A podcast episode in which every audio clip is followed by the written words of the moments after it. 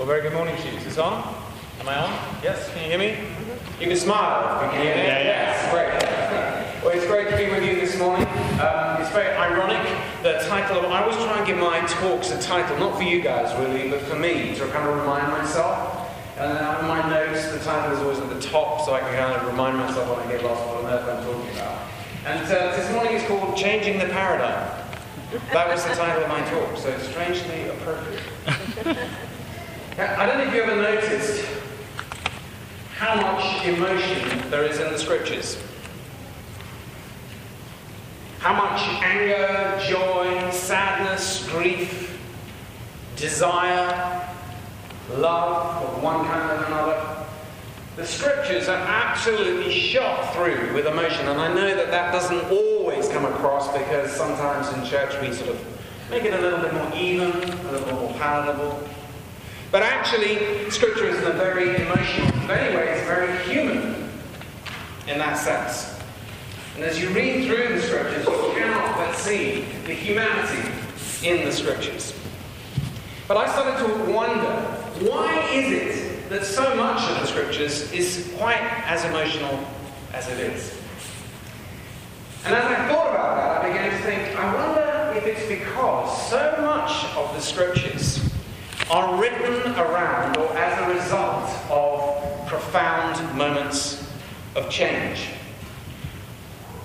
So if you look at the Old Testament scriptures and the, the, the whole canon of the Old Testament, we're not entirely sure, but we're pretty sure that the Old Testament is assembled around the time of Israel's exile. So that's a nation that has been put into exile. And of course, you can imagine how much emotion was wrapped around a nation being sent into exile. And it's at that time that Israel collects its scriptures together and puts them into the canon now have, more or less. A few days ago, my daughter and I had an interesting discussion. The discussion went like this Darling, I don't think it's working doing flute practice in the morning. It just doesn't seem to happen. You're just a bit distracted. Maybe we could do it in the evening. No! no! No! Not the evening. You can imagine. The reality is, humanly, we're not very good at dealing with change. And yes, she's only nine years old, but actually, you and I, predominantly, we don't like change. We don't like it. When change comes, we get highly emotional. We uh, start to behave very irrationally. And this morning we read from a moment of profound change for the disciples. And we read Jesus predicting the destruction of the temple. Again, somehow strangely appropriate since you are no longer in your temple this morning. And while some were speaking of the temple, we read how it was adorned with noble stones and offerings. He said, that's Jesus, as for these things that you see, the days will come where there will not be left here one stone upon another that will not be thrown down. So it's a bit like this. You see, I'm a religious professional. And because I'm a religious professional, everybody, every now and then somebody comes along to me and says, Hey Matt, you really ought to come here and look at these stained glass windows.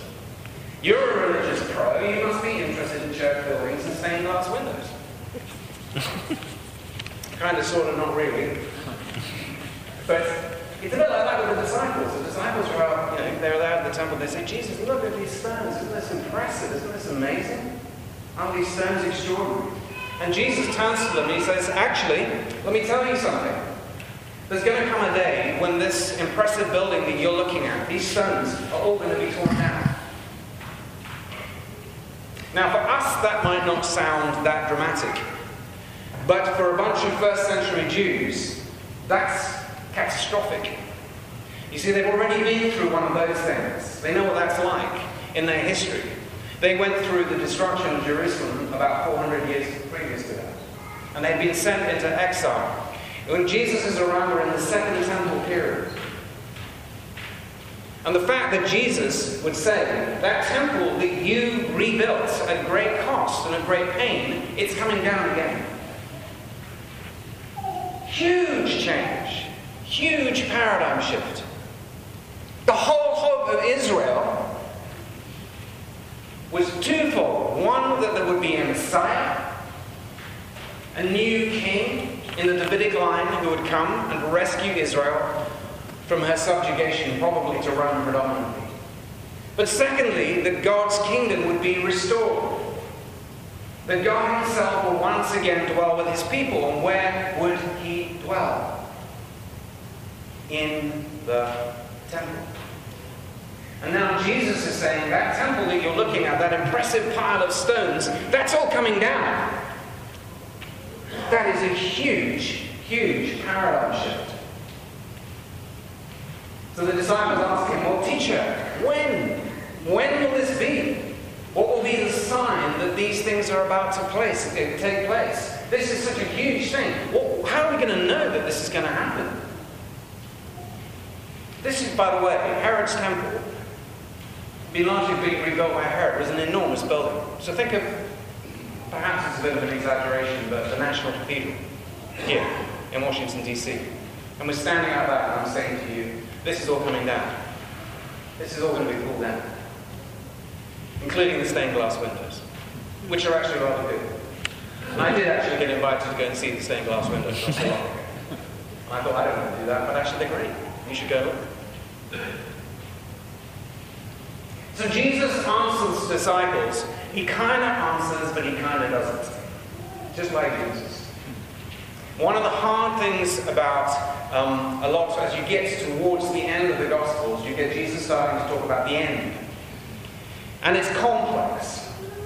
It's complex when Jesus talks about the end. Uh, I don't know if you've ever been to Africa, but in some parts of Africa they talk about now, and they talk about now now. if I say in some parts of Africa now, I mean, you know, in the next few days, I want to get my car fixed now. Okay, we'll get it done. You know, in a few days. We'll see. But if I say now now, I mean now. and it's a bit like that with Jesus. Sometimes Jesus talks about the end, and sometimes he's talking about the end end. When he's talking about the end, he's often talking about things in the near future, like the destruction of the temple, which would happen actually within 30 to 40 years of his death on the cross. But often when he's talking about the end, it seems to morph itself into the end end. In other words, the day of the Lord, the return of Christ. And some of his statements then make sense only in that context. Just listen to how Jesus replies. He says, Watch out that you're not deceived. For many will come in my name, claiming that I am here, and the time is near. Don't follow them. When you hear of wars and uprising, do not be frightened. These things must happen first. But the end will not come right away. Is he talking about the temple still? Probably not. Probably he's talking about the end end by this point. The destruction of the temple was a huge paradigm shift. And of course, as Christians, we'll be familiar with it, and we'll be familiar with the idea that we are now the temple. As Paul said, you, that's you and I, are the temple of the Holy Spirit, the place of God's dwelling. But at the time, oh my gosh, you're kidding me. That temple's coming down. Big change, lots of emotion. Some of you will know that I'm engaged in trying to figure out how to do mission in the Mosaic District, not far from here. Just on the 495, you know the Mosaic District? Kind of cool? Not really. It's sort of cool. it's trying very hard to be cool. Anyway, and, um, there are lots of people that uh, throwing out lots of condos, lots of people going in. It's not a bad place to think about mission. Very diverse.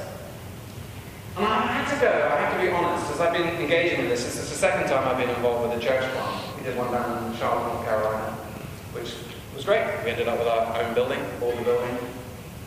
But this felt very, very different. And sure, there could be all sorts of reasons why that might be true. It might be because I'm kind of leading the charge now. I was in sort of second in command on those days. That's different. But actually, as I've been doing, as I've been doing it this last year, I have had to go through something of a paradigm shift in my understanding of the task. And that I did not expect. that I set out with one sort of idea about what I might do.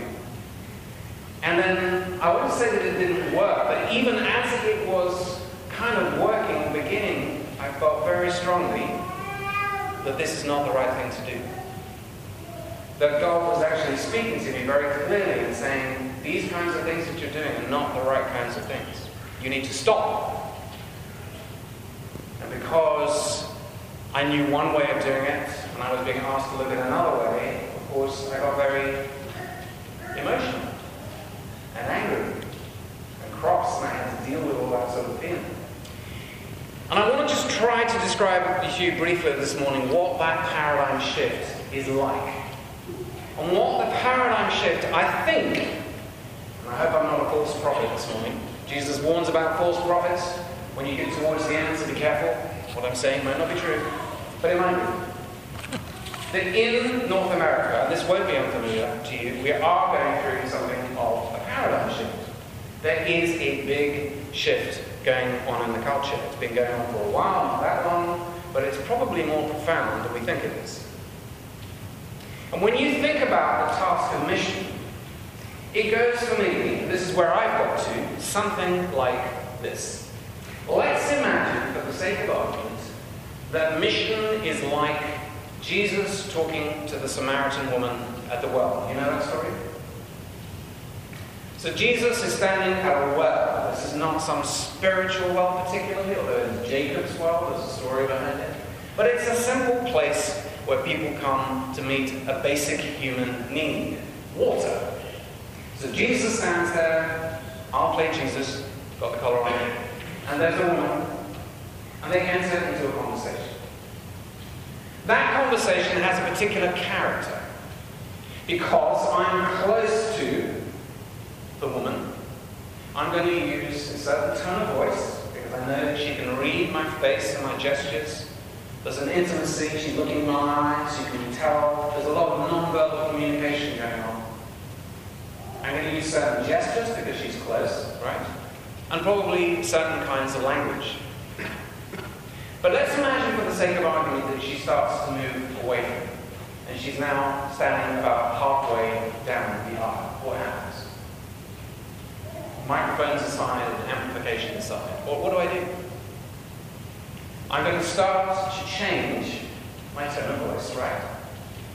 Probably my gestures are going to get a bit bigger. And I might just simplify my language a little bit because there's a little distance between me and her.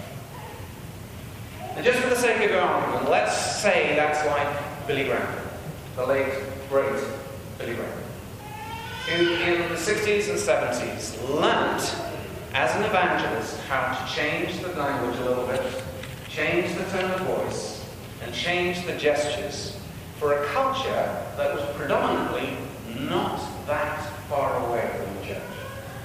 The church was still basically held in good stead by most people, even if you didn't believe it. But let's move her further back. Let's see that she's now standing by the door, like that lady with the child. what happens again? There's another adjustment, isn't there? There's an adjustment in my tone of voice, my gestures, my language, because she's even further away. And let's say that's like the seeker-friendly church movement. As people have moved away, we have to make our language even simpler, our gestures even clearer, our tone of voice more appropriate to the distance. But watch what happens next. What happens when the woman, or actually our friend there standing, what happens if he now leaves the building? Does it matter anymore that I practice simple language to explain the gospel, that I modify my gestures, that I modify my tone of voice? Does that make any difference anymore? What do I now have to do as the primary missional task? There's only one thing to do now. I've got to find some way of getting back in the same space with that person. Otherwise, it does not matter how effectively I communicate. And I feel like a lot of what we're doing inside the church is changing our gestures, changing our changing our language, but we haven't fully understood or stood, understood deeply enough that we are no longer in the same space. So none of that really makes much difference.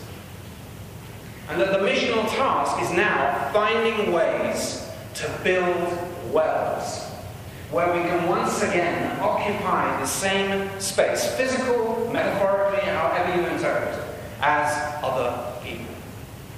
We've got to find ways of digging wells where people will want to come, not because of the Christian message, but to meet basic human needs. I came across an example of this a little while ago. Um, uh, out in Sterling, there's a church uh, who have built a coffee shop. Nothing very spectacular about that. Christians have done coffee shops for a while now. But they've been very, very clever about how they've done it.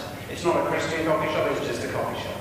They've done it in an area which is a bit back cavish, you know what I mean by that? People go to their nice houses, they get to their nice cars, they the garage goes up, they go to work, they come back from work, they the garage goes down, that's it, you see and so he began to realize, what can we do to build a well in an area like this where people don't know? Let's build a coffee shop. It's not a Christian coffee shop. You walk in there, it looks like Starbucks and it's slightly nicer. But then he started to think, well, we need more than just a coffee shop. So what they've done is at the back, there's a drop-off area for kids. So that um, uh, um, men and women can come in and they can leave their kids, a bit like sort of fast food joints, you know, those places where the kids can play. That now drives the coffee shop, he says, to 7, 8 o'clock. There are families in there because they can just get some time off with the kids and have a reasonable conversation. You know what that's like if you're a mom and dad, right? But they haven't stopped there. They are right next door to a daycare centre. So there are people who are bringing their kids in there to drop daycare. Oh, they happen to be underneath a title company. So there are people coming in and out all the time because they're doing major deals in their lives, where they're either buying homes, selling homes, doing all that kind of thing. Oh, there's also a doctor's office in there. And right off this coffee shop is a, um, is a, sort of, uh, what you might call a sanctuary.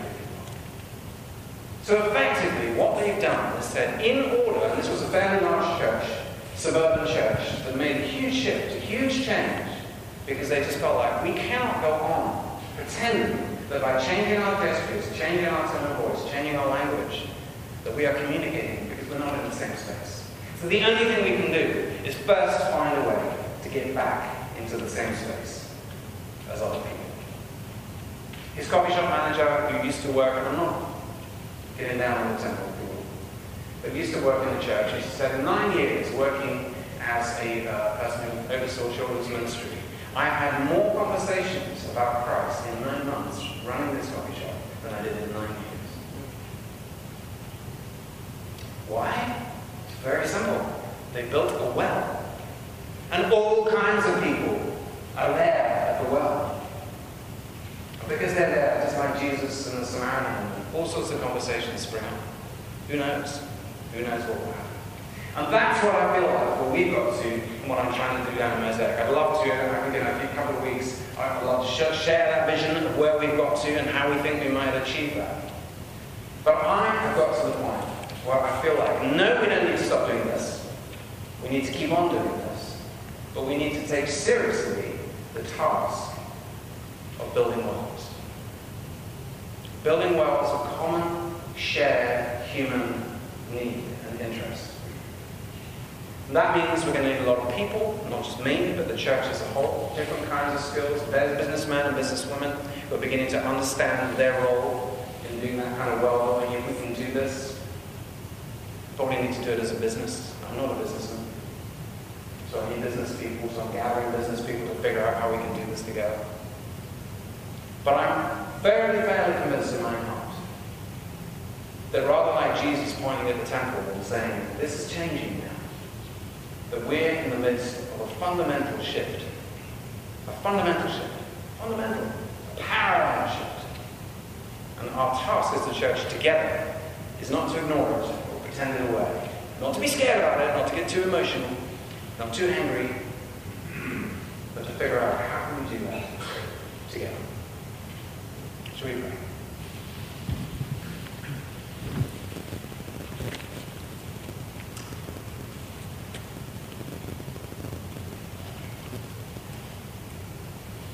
this morning as we have been moved around a bit, shifted in our expectations.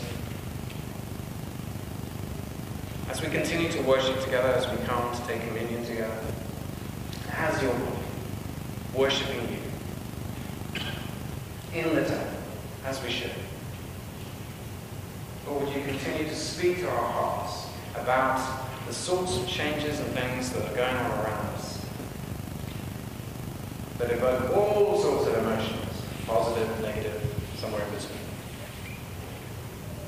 Would you help us understand, that you are speaking to us, that you are guiding us, and you are asking us for your sake to engage in the mission that you came to earth to achieve.